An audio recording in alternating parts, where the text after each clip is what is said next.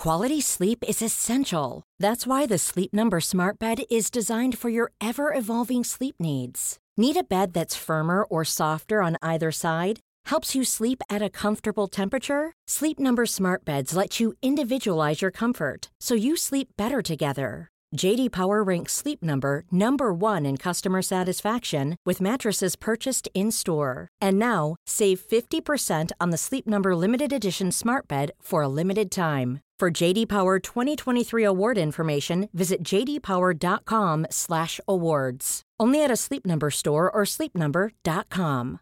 One size fits all seems like a good idea for clothes until you try them on. Same goes for healthcare. That's why United Healthcare offers flexible, budget-friendly coverage for medical, vision, dental, and more. Learn more at uh1.com.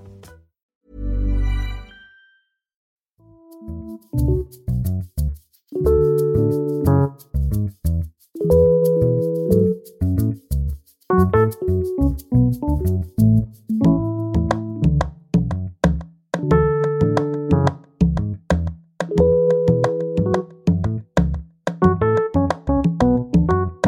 Hej kära vänner och hjärtligt välkomna till ett nytt avsnitt av Sinnessjukt med mig, den okarismatiska och osympatiska frilansjournalisten Christian Dahlström. Idag har det blivit dags för del två av fyra av min långa intervju med det som jag tycker är en av de mest intressanta rösterna i psykiatrin i Sverige idag, nämligen min namne Christian Ryck. Om ni inte följer honom på Twitter så tycker jag att eh, ni ska göra det. Det är spännande och eh, lärorikt och blir en del kurr där ibland för all del. I den här delen av intervjun som ni ska få höra nu pratar vi om behandlingar mot utmattningssyndrom som saknar evidens och hur man ska kunna göra skillnad på depression och utmattning vi pratar även om de studier med KBT-behandling mot utmattning som har gjorts i Gustavsberg, som han kallar lovande i sin bok. Är de verkligen så lovande? Eller är han eh, lite väl bussig mot KBT-kollegor? Ja, det får ni veta idag. Vi pratar även om hans eget kommande stressforskningsprojekt och om huruvida han tycker att hjärnavbildningsstudier och psykedelikastudier är överskattade och dessutom så får han svara på två expertfrågor. En från Kerstin Evelius och en från Robin Fondberg.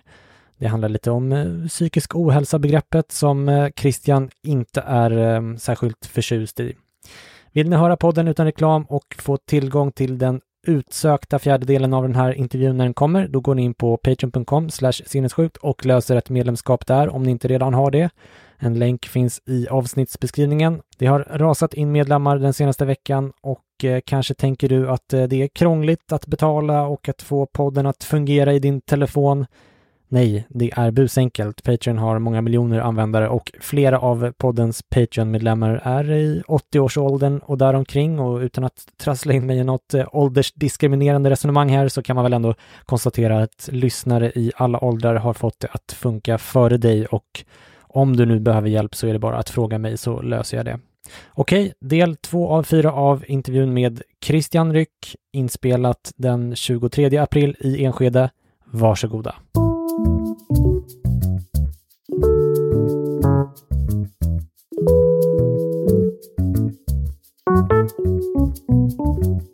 Du är också kritisk mot behandlingar mot utmattningssyndrom som du var inne och touchade lite grann på här alldeles nyss, eh, som du menar saknar evidens och eh, även då att tanken om att lång vila är lösningen på, på problemet. Kan du utveckla lite grann vad du menar med det?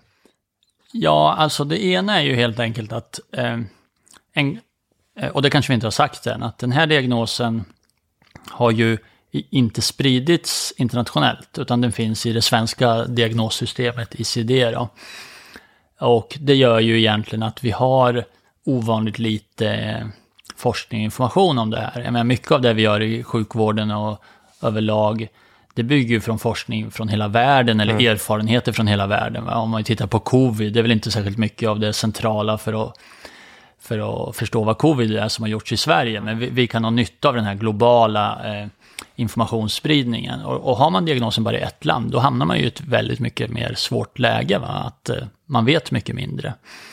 Eh, och ehm, så på så sätt är det kanske inte särskilt överraskande att, att, att vi inte vet allt vi borde veta. Och eh, vad det gäller behandling kan man säga att det finns ingen, och det här säger ju till exempel Marie Åsberg också, att, eh, att det inte finns så mycket behandling. Nu, nu tänker man att det ändå finns en del behandling. Det finns till exempel en psykolog på Gustavsbergs vårdcentral och numera i min forskningsgrupp som heter Elin Lindsäter som har tagit fram en behandlingsmanual som ändå har viss evidens och har spritts en del. Eh, men i Stockholm finns det till exempel ett vårdval då. Eh, vårdval innebär att en privat eh, entreprenör kan öppna en verksamhet och eh, fakturera landstinget om man uppfyller vissa kriterier. Och då använder man en, en ett, eller liksom metoden kallas multimodal rehabilitering. Det är något som man har tagit från smärtvården. Och den saknar faktiskt forskningsstöd för eh, utmattningssyndrom. Det betyder inte att allt man gör där är fel bara därför. Det behöver det ju inte vara. Det kan ju vara så att vettiga personer ändå gör det som är rätt. Eh, men jag tänker att vi kanske inte skulle utsätta... Ah, eh, det är ändå speciellt att vi utsätter de här människorna för den osäkerheten att man inte riktigt vet om behandlingen fungerar i så stor skala. Eh, jag har svårt att tro att man skulle göra det vid eh, liksom, bröstcancer eller hjärtinfarkt. Att man bara säger att eh, gör ungefär vad ni tror är rätt och, och skicka räkningen och ni behöver aldrig redovisa några data. Det tycker jag är liksom att eh, eh ja, det är inte bra för de människorna som har de här problemen. Men vad skulle man göra istället om, om det nu är en ny diagnos som inte... Ja, det man borde gjort från början är att jag tänker att Socialstyrelsen borde krävt för att införa diagnosen att man hade gjort studier eh, som visade att det här var en ny diagnos så att säga. Eh, ungefär de stegen du var inne på förut. Och sen att kriterierna är reliabla, alltså är det just de här kriterierna som man har satt upp, stämmer de? Eller borde de, borde de vara annorlunda? Borde det vara att man måste ha haft symptom i fyra veckor istället för två veckor? Eller mm. stress mm. i sex månader eller ett år? Hur, hur vet man de där gränserna? Och sen tänker jag mig att, med tanke på hur mycket det här kostar i samhället, um, och det personliga lidande det är för de människorna och hur svårt en del av dem har att ta sig tillbaka till livet eller till sitt, det liv de hade innan. Så tycker jag att det är helt otroligt att man inte satsar mer på att forska på det här, ta fram behandlingar. Det har vi gjort med, som vi var inne på med internetbehandlingar. Vi ju, det kryllar ju av behandlingsstudier i Sverige för allt mellan himmel och jord. Va? Så att det är ju inte som att det inte finns någon som skulle kunna göra sånt. Men man har istället då otroliga utgifter för vård och sjukskrivning. Så om man bara tog en hundradel av det och la det på att försöka lösa problemet så skulle man nog på inom fem år kunna styra upp det här. Mm. Um, du uh, lyfte fram den här studien från Gustavsbergs vårdcentral i din bok som mm. du nämnde nu alldeles nyss. Uh, och du skriver att det har testats i flera studier med lovande resultat. Uh, men när jag kollade på de två studierna som du hänvisade till så var det ena var en jämförelse med väntelista, vilket jag förstått kan vara vanskligt och det, vi kommer att återkomma till det mm, senare. Eh, och resultaten var viss symptomlindring men ingen förbättring i varken funktionsnedsättning eller arbetsförmåga, vilket jag kan tänka är kanske det viktigaste då. Ja. Och man kontrollerade inte heller mot någon annan behandling då, vilket jag hade kunnat klargöra om det fanns mm. specifika mm. effekter för just mm. KBT. Det då gjorde man däremot i den andra studien där, där man jämförde med arbetsträning och då såg man inga skillnader som jag förstod det. Det var till och med så att arbetsträning gav lika stor förbättring i depressiva symptom, vilket ju var märkligt eller ja, mm. oväntat kanske. Och 27 dagars färre sjukdagar. Så jag, jag tänker att du kanske, eller du är ganska hård mot de andra behandlingarna samtidigt som du kallar det här för lovande. Jag, jag, ja. Mm. Ja, Varför är det lovande tycker du? Ska mm. säga. Mm. Ja, man kan säga att det, det, verkar väldigt svårt att komma åt det här med arbetsåtergång. Eh, det, som jag har uppfattat det så finns det egentligen inga studier som har haft så särskilt bra effekt på det. Eh, och de studierna som du hänvisar till är ju, är ju ofullständiga. Det är därför de heller inte rekommenderas sådär väldigt starkt kan man säga. I om man jämför med andra diagnoser kanske de inte skulle rekommenderas alls i ljuset av att det skulle finnas andra starkare behandlingar.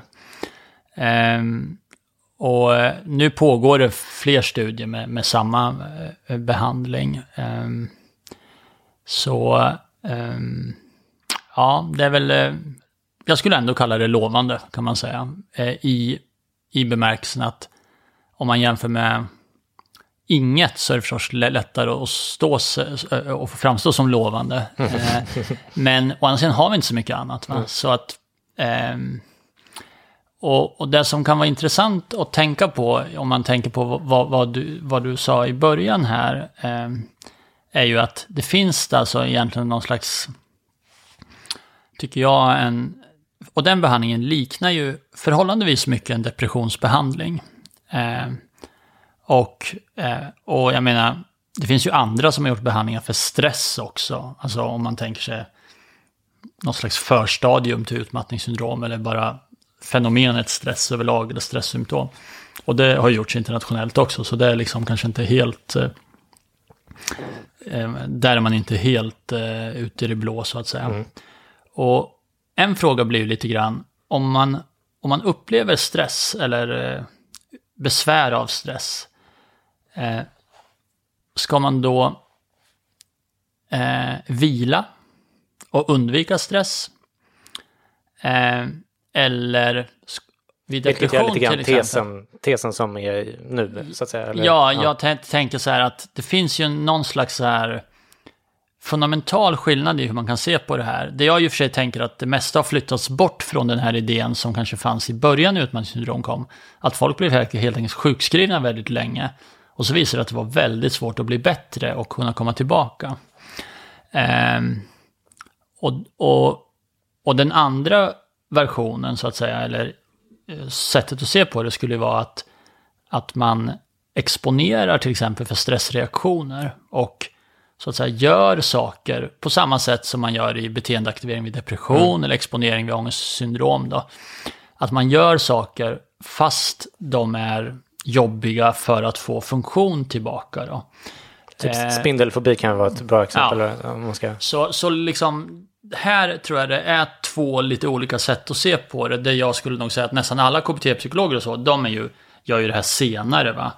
Eh, men jag, jag, tror lite, kanske bland läkare och i allmänheten, så har man kanske haft den här idén om att, att man ska undvika stress om, man är, om, om det blir för mycket. Och till viss del ska man göra det. Det, det är inte som att, att, att, att behandlingen som, som jag skulle föreslå är att man bara ska fortsätta som ingenting har hänt. Så är det inte, absolut inte. Men eh, ja, så, så här är det ju liksom en, en liten sån här skillnad i oss, hur man kan se på det. Och den andra sättet är som sagt inte så långt bort från en depressionsbehandling. Då. Det låter ändå lite grann som att du tycker att det finns, alltså att det inte är helt otänkbart att det finns en skillnad mellan vanlig depression eller ska säga och någonting som är mer stressutlösande. Absolut. Nej men så är det ju va och, och det är ju så att det, det, bara så det inte verkar så ingen missförstår det här. Det är inte som att jag säger att utmattningssyndrom inte finns som fenomen och att det, det kan vara eh, så att vi måste skapa en sån diagnos. Jag tror bara att det är ganska osannolikt att man på första försöket utan särskilt mycket forskning skulle ha gissat rätt i hur man ska beskriva det här på bästa sätt. Och faktum är att man har ju försökt beskriva det här i 150 år med neurasteni från början. Och, så den här typen av symptom eh, beskrivningar eller vad man nu ska kalla det, har ju funnits. Va? Men man, till skillnad från vissa andra diagnoser verkar man verkar aldrig riktigt tagit någon så tydlig fast form. I andra länder tänker man att man kanske skulle använda eh, depressionsdiagnosen eller också något som kallas då adjustment disorder eller anpassningsstörning. Det, på svenska låter det inget vidare. Så störning har fått någon mm, slags mm. lite negativ klang, även om det egentligen betyder en väldigt mild sak. Mm, mm, mm, eh, och, och, där handlar det lite om att man får besvär av någonting som är, svår, som är problematiskt i livet. Va? Det händer någonting och det blir jobbigt, men man kanske inte är liksom sjuk i den bemärkelsen som en depression innebär. Eh, så det finns ju i andra länder, använder man ju lite andra diagnostiska begrepp. Och då tänker jag Eh, att det här vad man laddar olika begrepp med för tankegods om hur länge det ska hålla på, och vad som händer i hjärnan och vad som är farligt att göra. Det tror jag har rätt så stor betydelse för hur människor agerar som får den här diagnosen. Mm. Eh, jag såg även att du och ditt labb har fått pengar från Vetenskapsrådet för att undersöka just det här. Kronisk mm. stress, nationell samverkan för en evidensbaserad vårdprocess heter det här projektet där ni bland annat då ska ut, undersöka just utmattningssyndrom mm. och förutom du själv så är det um, bland annat Robin Fondberg och eh, en av de här forskarna då, eh, mm. från eh, Gustavsberg, Elin Lindsäter, mm. eh, som är med i det här projektet. Och jag blev å ena sidan väldigt glad att se att ett så, så här, kompetent gäng ska ta tag i den här frågan som känns väldigt angelägen. Och så här.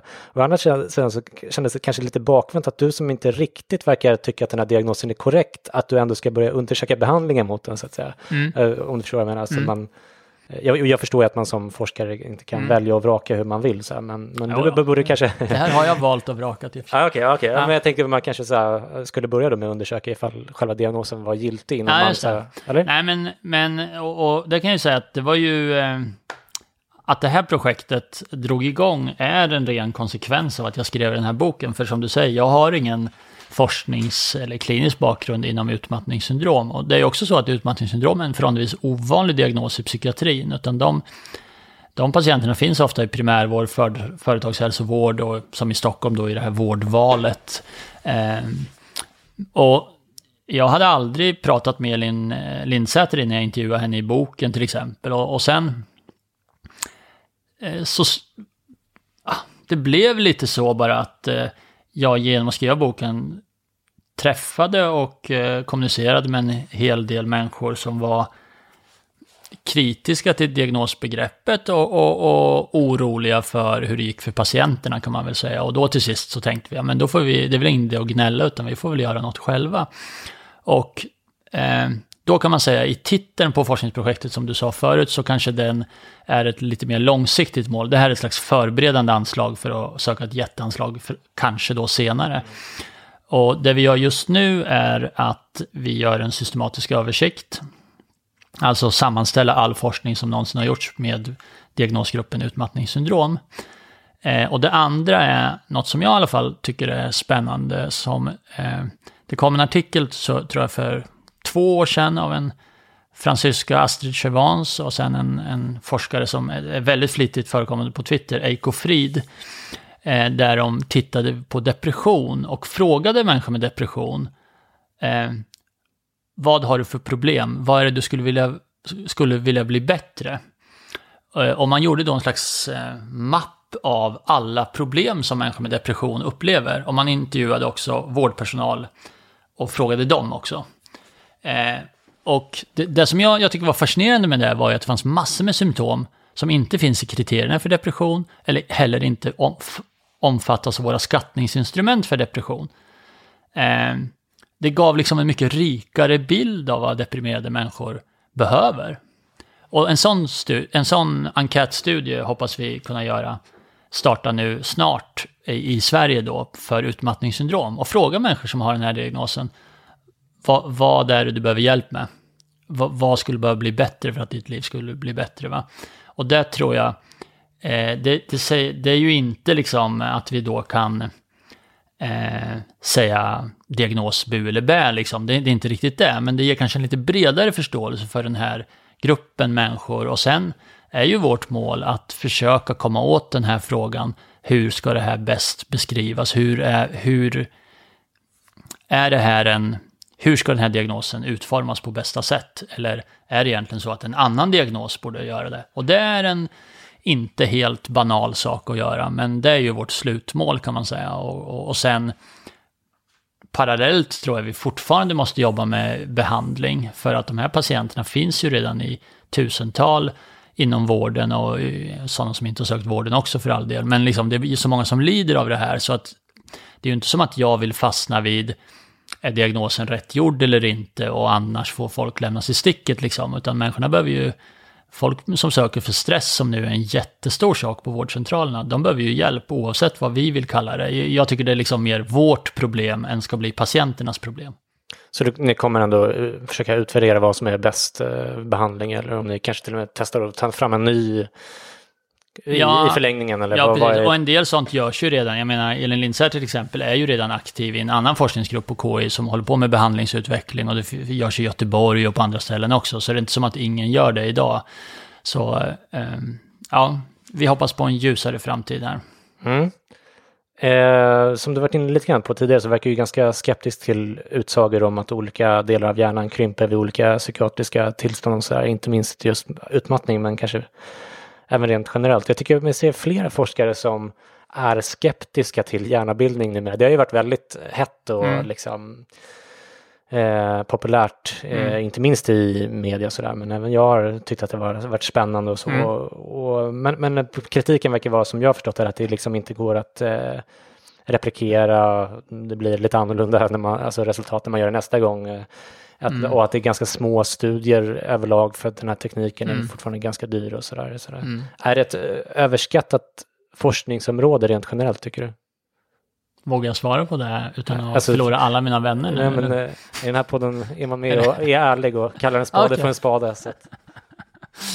Eh, ja, men jag håller ju själv på med psykiatrisk genetik. Eh, och där är det ju lite också så att eh, vi vet ju mer och mer, men informationen blir allt mer liksom... Eh, det vi vet är allt mer komplext. Och jag skulle, på så sätt skulle jag nog säga att hjärnavbildning, alltså olika former av liksom MR och PET och grejer för att avbilda mm. hjärnan och, och psykiatrisk genetik som är två områden man har satsat väldigt mycket på, har ju inte gett de resultat man har hoppats på. Och, och, forskare älskar ju att säga att om fem år kommer det bli si och så. Det var väl lite det jag mm. försökte säga förut också, att man har liksom med regelbundenhet sagt att vi har ett blodprov som kan bevisa mm. om man har utmattningssyndrom eller inte. Och, eh, ja, men om man har hållit på ett lite längre tag med forskning så bör man ju kanske inse att det kanske inte är riktigt sant. Och forskare säger kanske det också för att de måste nästan säga det, mm. för annars kommer ingen ge dem pengar. Nej, exakt. Mm. Eh, så jag skulle överskattat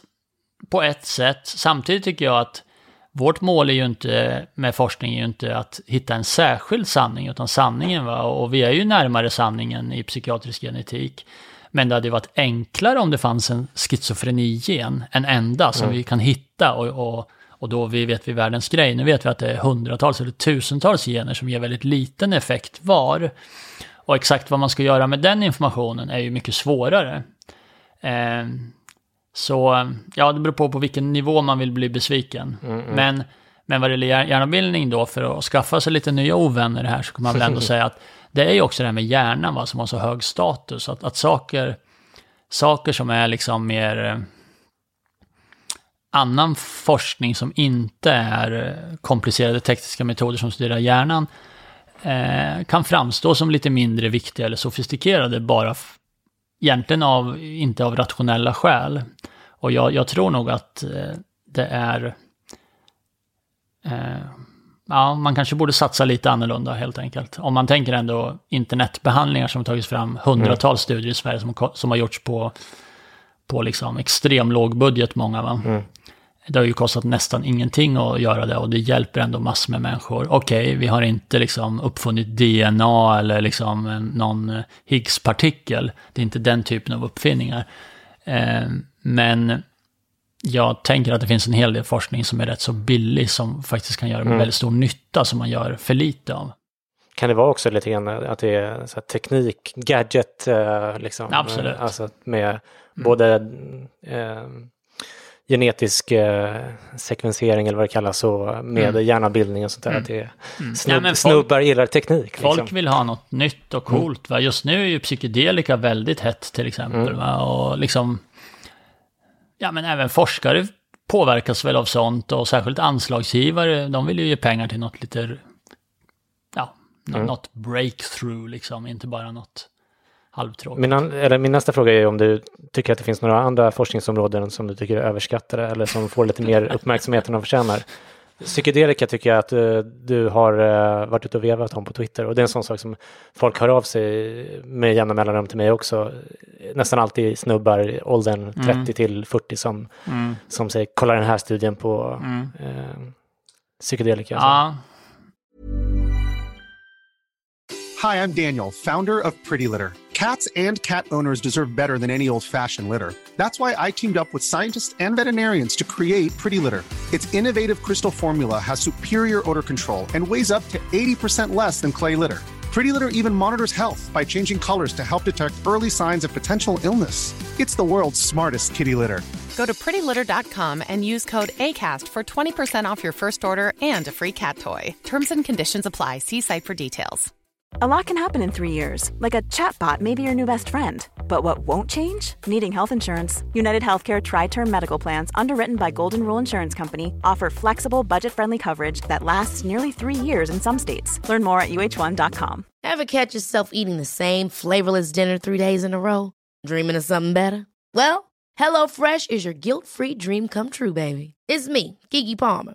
Let's wake up those taste buds with hot, juicy pecan crusted chicken or garlic butter shrimp scampi. Mm. Hello Fresh. Stop dreaming of all the delicious possibilities and dig in at HelloFresh.com. Let's get this dinner party started.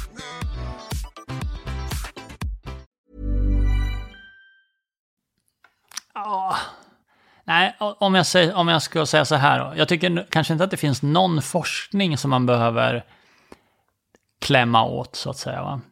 Men det är ju, eh, det är ju oli, olika forskning är olika populär i hur man pratar om den och i, allmänhet, i allmänhetens ögon. Och eh, jag, jag tänker mig att det finns ju inga det finns ju inga andra farmakologiska mekanismer och grupper som som de här snubbarna är intresserade av. Så det är klart att det, det, finns något som jag tycker är lite...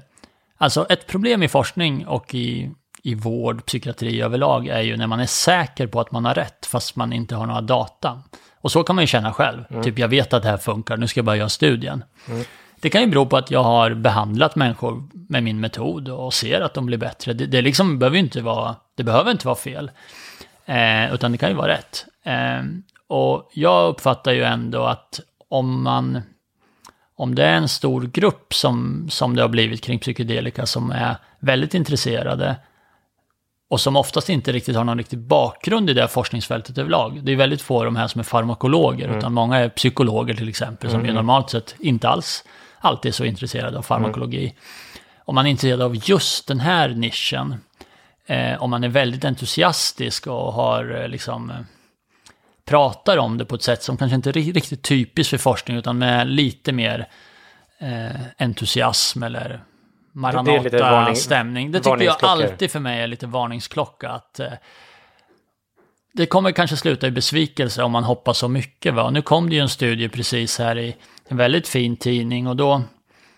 Jag tycker det var intressant då, det var ju en jämförelse av psilocybin med escitalopram, alltså ett av de vanligaste antidepressiva. Och effekterna, tänker jag, var likvärdiga. Och det kan man ju antingen tycka är en sensation. Oj, eh, ett psykedelika eh, är lika bra som ett antidepressivum.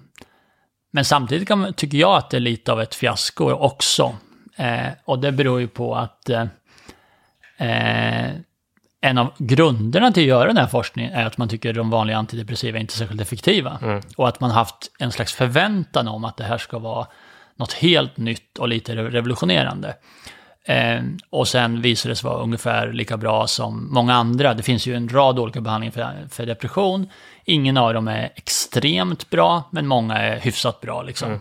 Och det är ju bra att vi får fler läkemedel, tänker jag mig. Det, jag har liksom inget emot det, utan jag har mer emot den här hypen runt. Den, eh, den är för mig olycksbådande.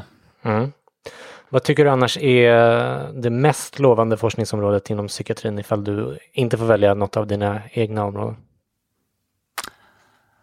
Um... Nu forskar du på ganska mycket olika grejer så du mm. exkluderar en hel del. Men... Mm. Nej, jag vet faktiskt inte vad jag ska svara.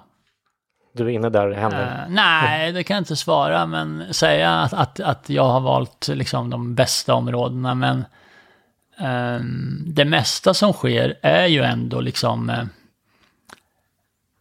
vad ska man säga, små steg framåt snarare än uh, att vi hittar på helt otroliga nya mm. principer. Liksom, Och uh, jag tänker ju också att det finns mycket som är, ja men, alla problem i, som vi har med att hjälpa människor med psykiatriska problem beror inte på att vi inte har forskningen, utan en hel del av problemen beror på att vi inte använder forskningen.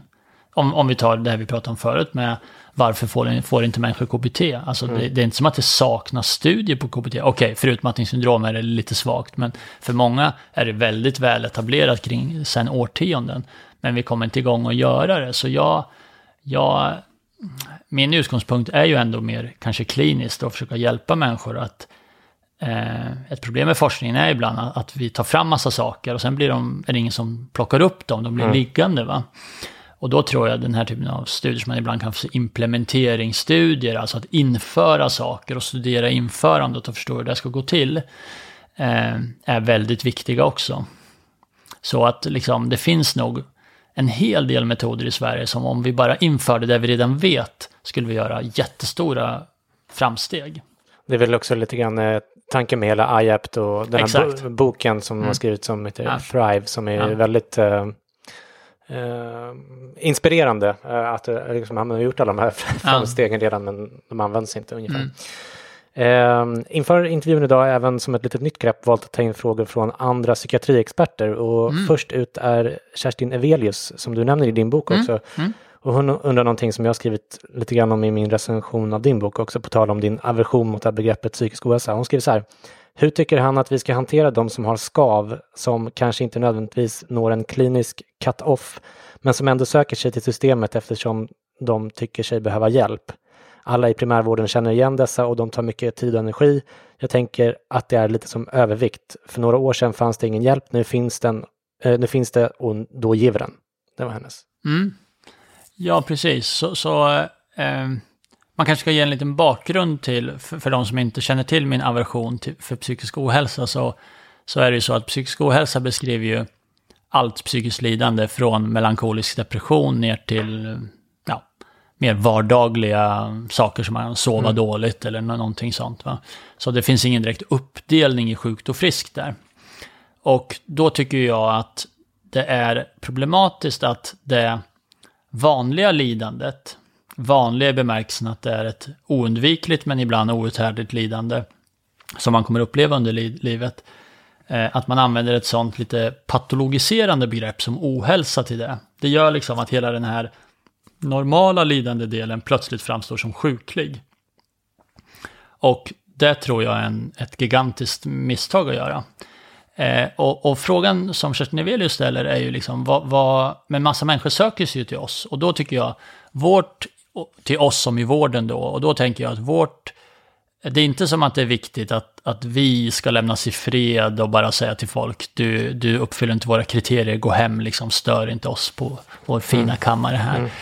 Utan det viktiga är ju, och det är kanske lite hon är inne på också, va, är ju att eh, får man hjälp av den här modellen då, och eh, eh, alltså modellen att få diagnos och behandling. Och eh, får man det, ja då är det väl då är det bra tycker jag. Så alla som har liksom nytta av vår modell eh, kan, kan eh, det är väl där diagnosgränsen ska gå så att säga, tänker jag mig. Och den kan ju förändras beroende på vilken, vad man har att erbjuda. Så att på så sätt är det kanske inte så underligt att, att fler och fler får diagnos. För vi erbjuder också till exempel KBT vid massa olika tillstånd. Mm. Och det, det, hjälper nog även om du inte är så sjuk så att säga. Mm. Eh, men, men om jag tar ett exempel då från min mormors liv som blev då 96 år gammal. Och, eh, när man blir så gammal då har ju många av ens vänner dött. Eh, hon blev rör... hon, hon hade ett, liksom ett normalt liv trots en, en liksom lite besvärlig start, eller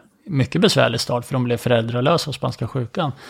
Men eh, jag tänker att liksom, hur skiljer man då sjukdomens lidande, ensamhetens lidande, rörelsehindrets lidande från depression?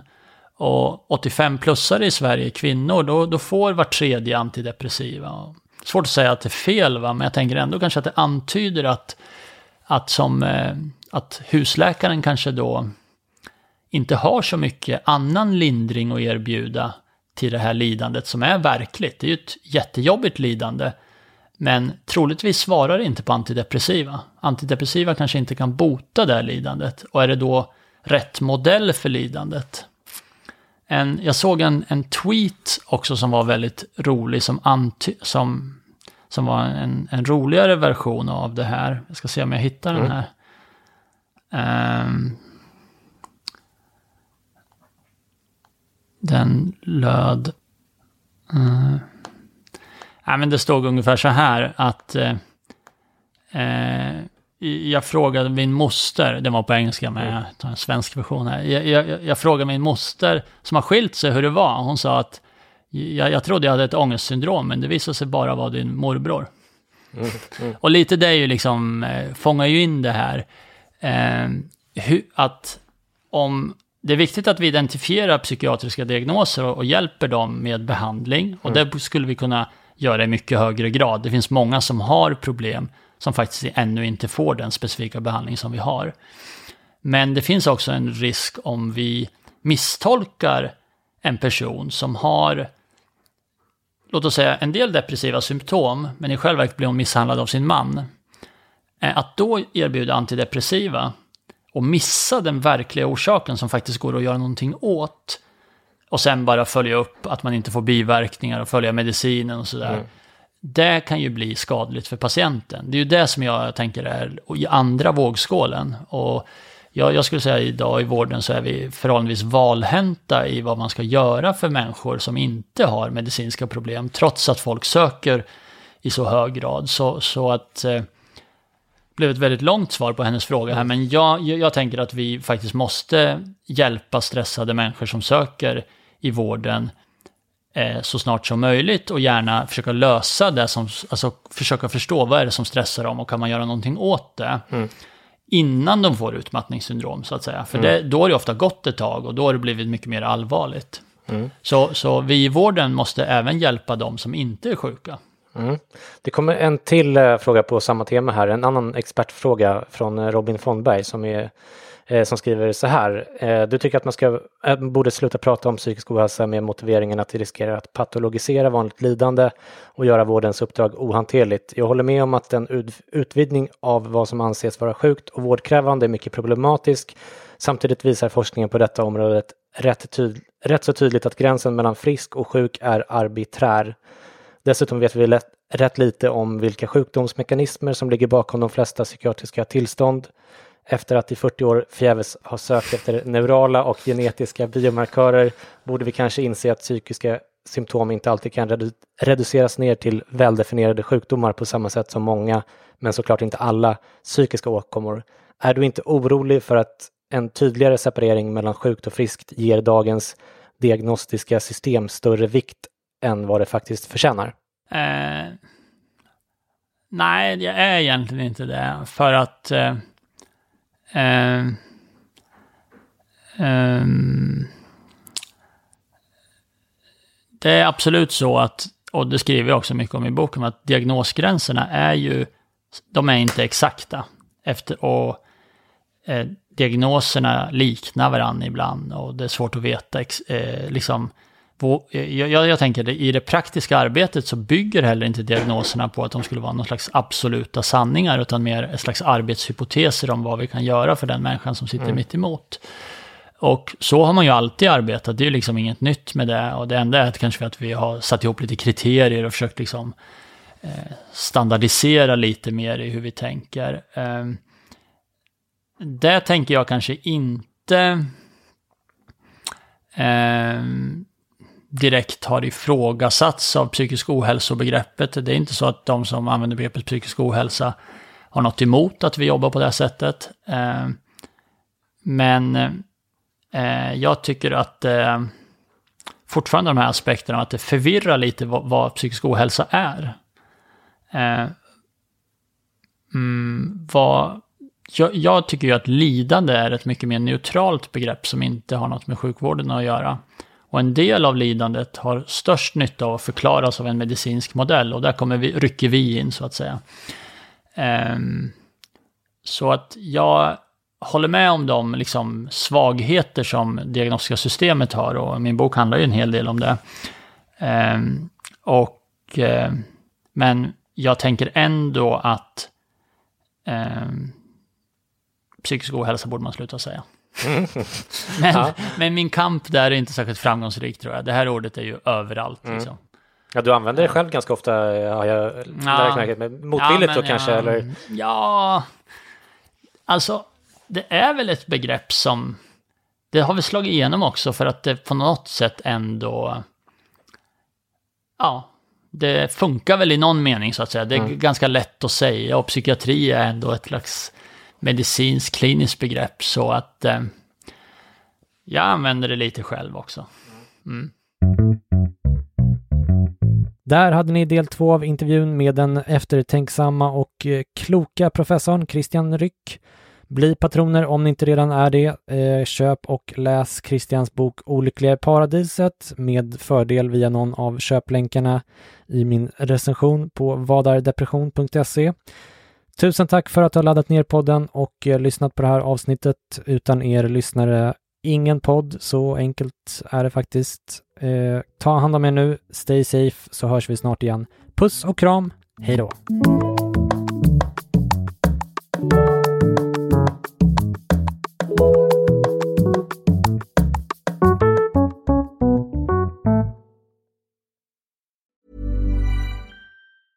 Planning for your next trip? Elevate your travel style with Quince. Quince has all the jet setting essentials you'll want for your next getaway, like European linen, premium luggage options, buttery soft Italian leather bags, and so much more. And it's all priced at 50 to 80% less than similar brands. Plus, Quince only works with factories that use safe and ethical manufacturing practices. Pack your bags with high-quality essentials you'll be wearing for vacations to come with Quince. Go to quince.com slash trip for free shipping and 365-day returns.